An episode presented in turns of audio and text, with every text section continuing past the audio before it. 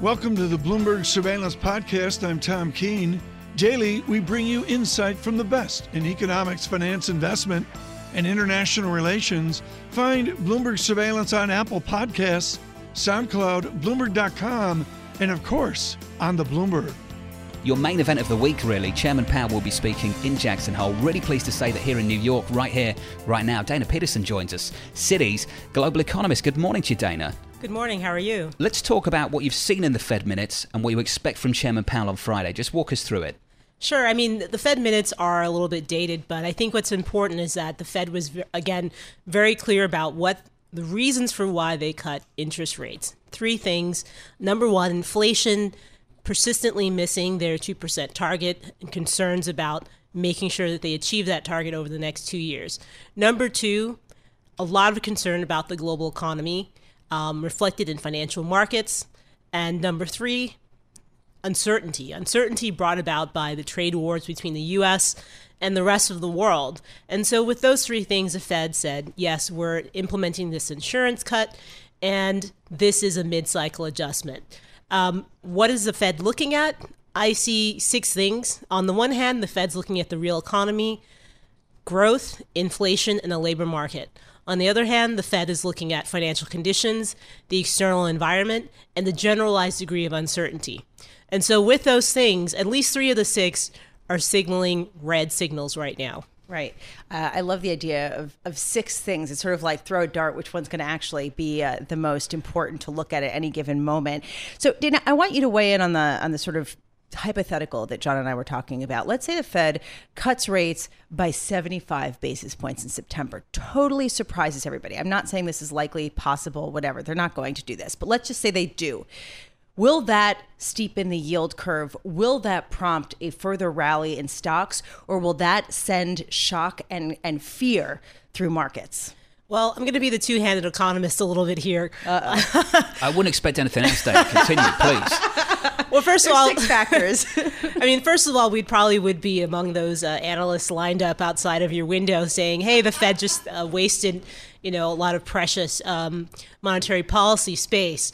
Um, but the thing is that you have these these these two different uh, things that are weighing on the yield curve. At the short end, yes, markets are expecting the Fed or sh- believing that the Fed should go 75, 100 basis points.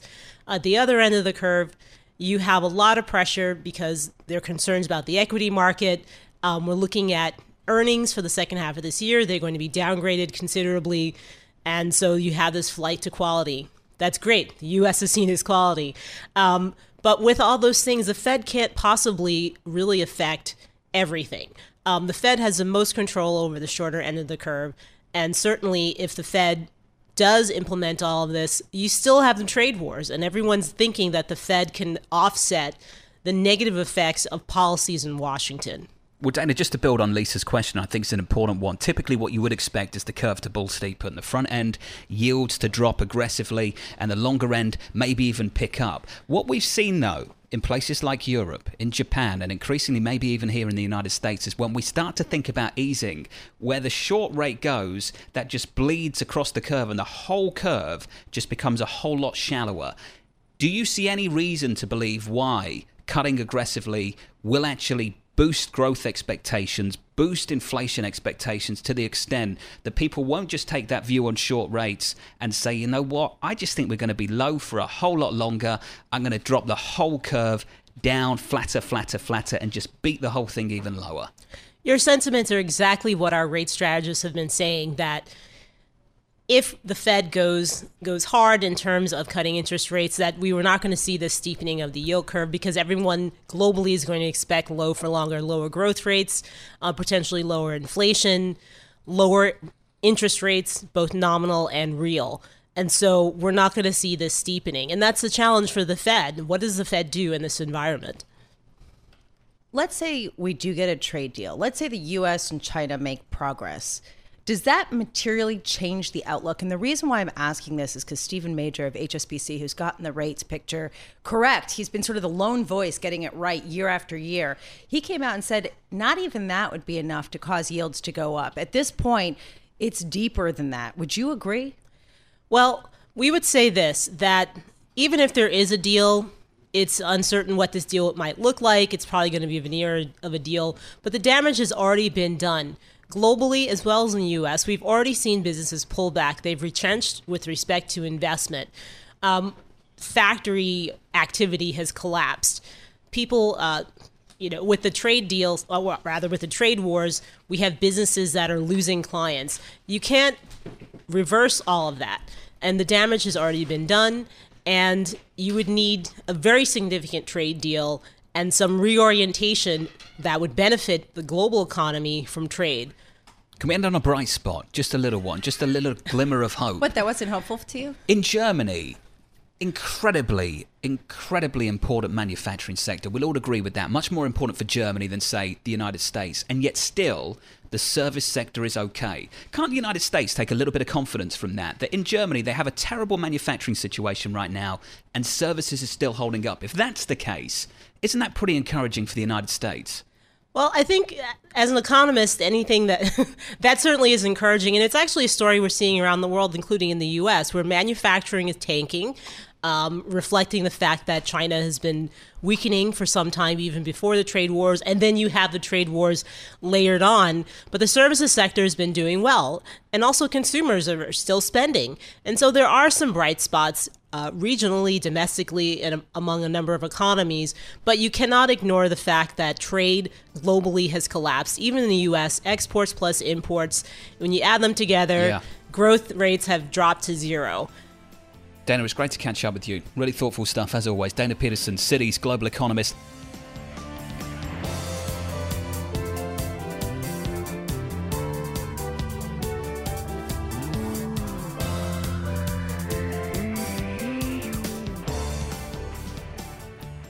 Great to have you with me, Lisa, and great to have Lisa with us on a big day for central banking as the annual symposium in Jackson Hole, Wyoming kicks off with the Federal Reserve. The host Fed president, the Kansas City chief, of course, Esther George kicks things off for us. She caught up with Michael McKee a little bit earlier on. Here's what she had to say about the outlook for monetary policy. Take a listen. I think where rates are right now relative to the unemployment rate and inflation suggest we're at a sort of equilibrium right now, and I'd be happy to leave rates here absent seeing either some weakness or some strengthening, some kind of upside risk that would cause me to think rates should be somewhere else. Where would you put uh, the neutral rate right now relative to where you are?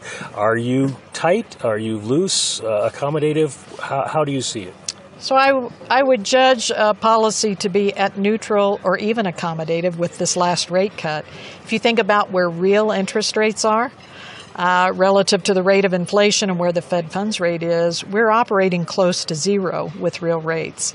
I can't believe that that is tight in any sense uh, for the economy right now. Would you push back against the argument then that the December rate increase was a mistake on the Fed's part? So I think in my public speeches, my view was we were beginning to see mounting downside risk at that time, and that uh, those were beginning to have some concern about the outlook. It influenced my outlook in terms of flattening a path of policy at that point. But I think as we've judged over the last two quarters, the economy has continued to grow, and I don't think I think the economy has absorbed that. So, well, if you're uh, not ready to put more accommodation into the uh, economy, but you don't want to pre-commit. Uh, would you be able to say that you would definitely dissent on a 50 basis point cut like the markets are calling for? I don't see a case for a 50 basis point cut today. But again, I'm mindful in these decisions. You're making judgments about how you read the data up until the time of the meeting. And importantly for me, I use that meeting to listen to my colleagues, to hear what their arguments are, how they weight some of those risks. So it's always difficult for me to prejudge where I will come out uh, until I get into that meeting. Do you think markets are looking at the economy rationally these days? I don't know. I'm not in the markets to know um, what those judgments are. I think markets see how the rest of the world is slowing. I think uncertainty never plays well um, in the markets. So I understand why you see fear and uncertainty right now. That isn't the metric, though, that um, I feel we have to focus on. We have a clear mandate, and I think a long term view that we have to stay focused on. Agriculture is big in your district. Uh, farmers have complained that with the trade wars, they can't sell. Prices have gone down. Yet at the same time, the administration is using the extra taxes we're all paying in tariffs to compensate the farmers. So are they bad, badly off or are they making it through okay because of these payments? What's the real story with that? So farmers began to experience a real hit to their incomes going back before the tariffs. Uh, commodity prices for grains came off in 2014, so we're now into a fifth year of low farm incomes. That certainly stresses that sector, uh, but by and large, those farmers are not leveraged as they may have been in past cycles. Um, they would much prefer having outlets for their product as opposed to subsidies coming in for that. So I don't think it's an even uh, substitution for them. But I think they're going to continue to struggle until uh, the price of their commodity moves up. I know uh, you would tell me that the Fed is not influenced by politics. You go into the room and you put all that aside, you don't listen but it's every day now. Is it tiresome? So I'll tell you, you have to be focused on what your job is. And you have to understand that an institution like the Fed, as many other uh, aspects of our government, is built around checks and balances. So I have the ability to think about, uh, with complete accountability to Congress for our mandate, being transparent about my own views, to focus on what serves the American public best. And I think what serves them best is for uh, the committee to remain focused on how do we achieve maximum employment and stable prices for the public. And I feel good that that's where the committee is focused. The Kansas City Fed President Esther George there dissenting against that rate cut at the end of July, speaking to Bloomberg's Michael McKee out in Jackson Hole, Wyoming, as we kick off that annual symposium.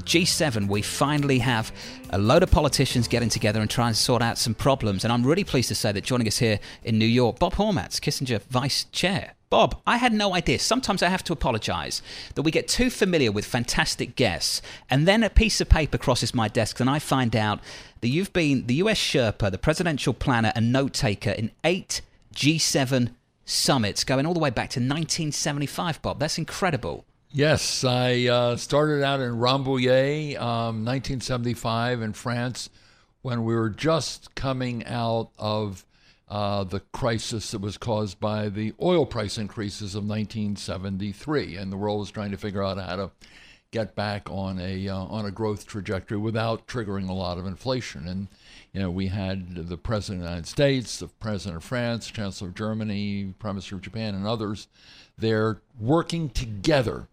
And the notion of a collective effort by the G7 to deal with the problems was really palpable. They were all really on the same track. Now, in contrast, in the meeting we're going to have in Biarritz on the 24th, there's division within the G7, intense division, with the U.S. threatening tariffs on automobiles, which will affect Germany and Japan.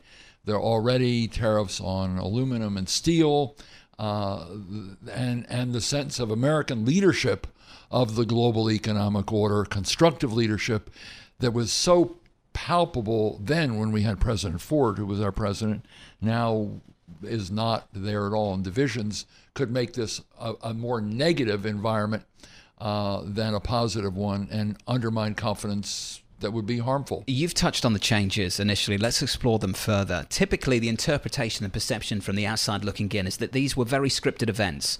Diplomats behind the scenes got together, they basically scripted all the bilaterals, and the outcome was almost predetermined before the G7 happened sometimes. Bob, was that the case? Was that actually what happens? And just how unscripted is it now compared to back then? That's half right. I mean, there was a lot of scripting, in part because the officials who were working on this, and I was the American official. There were French, German, Japanese, and others. Uh, we had a general idea what our heads of state wanted. We had a general idea of how the countries, the major economies, and financial powers should work together to deal with the problem. And we moved things ahead. But the final deal, the final arrangements were not just what was in the communique, although that was important, but in the minds and in the policies and in the uh, future pursuits of the leaders that they were going to work together and stay in touch with one another and try to get out of this together. And so, therefore, it was not just the words, but the general cooperative attitude um, of the leaders. And we don't have that now the last uh, G7 we had a big discussion over communique language. The US didn't want yeah. language anti-protectionist language. And we know these leaders are at odds on everything. Britain's having its own problems that the the prime minister is really not going to be focused on G7 issues. Uh, Angela Merkel German chancellor is now going to be uh, sort of in her end, the end of her period of time as chancellor. Macron is working very hard and really does have a strong leadership view, but has a lot of pressures internally. Uh, Prime Minister Abe has played a very constructive role in moving things ahead in, in, in, Asia, but now he's got a yen that's rising. He's not happy with that. At the time, he wants to put on uh, a consumption tax. And of course, the United States, which really doesn't know whether it wants to be the leader of the multilateral uh, liberal economic order, or an America First, which is protectionist and is disruptive of that order. And others think the United States is moving in the latter direction, which means it's hardly going to be the, the leader of a constructive G7 process. Just about a, a minute here. I'm wondering, from your perspective, we're talking a lot about monetary policy, but how the focus really is shifting to fiscal stimulus. From your point of view, what is the one thing that fiscal policymakers could do that could help the economy? Well, I think the policies that could really help the economy are not so much additional government stimulus of the kind we had in 2008, for instance. Uh, and some countries already have big budget deficits and probably are not going to be able to do that. The U.S., I think, would just be adding to debt, probably not boosting the economy. I think the the restoring some sense of confidence in the outlook, dealing with the levels of uncertainty that have arisen as a result of trade wars, as a result of the p- potential threat of a of, of currency competition or currency wars. If the leaders could move ahead in a constructive way to reduce trade and investment tensions and avoid threats of new tariffs and reduce the tariffs that have been imposed, particularly by the United States of late. That would help, and of course, a resolution of the Brexit issue would, would help as well. Bob, it's always great to get your insight, and we get it so often. I should not complain about it ever, and I shouldn't be complacent about it. Bob Hormats, great to see you, as always. It's a pleasure. Great to have you with us, the Kissinger Vice Chair, then, joining us ahead of the G7.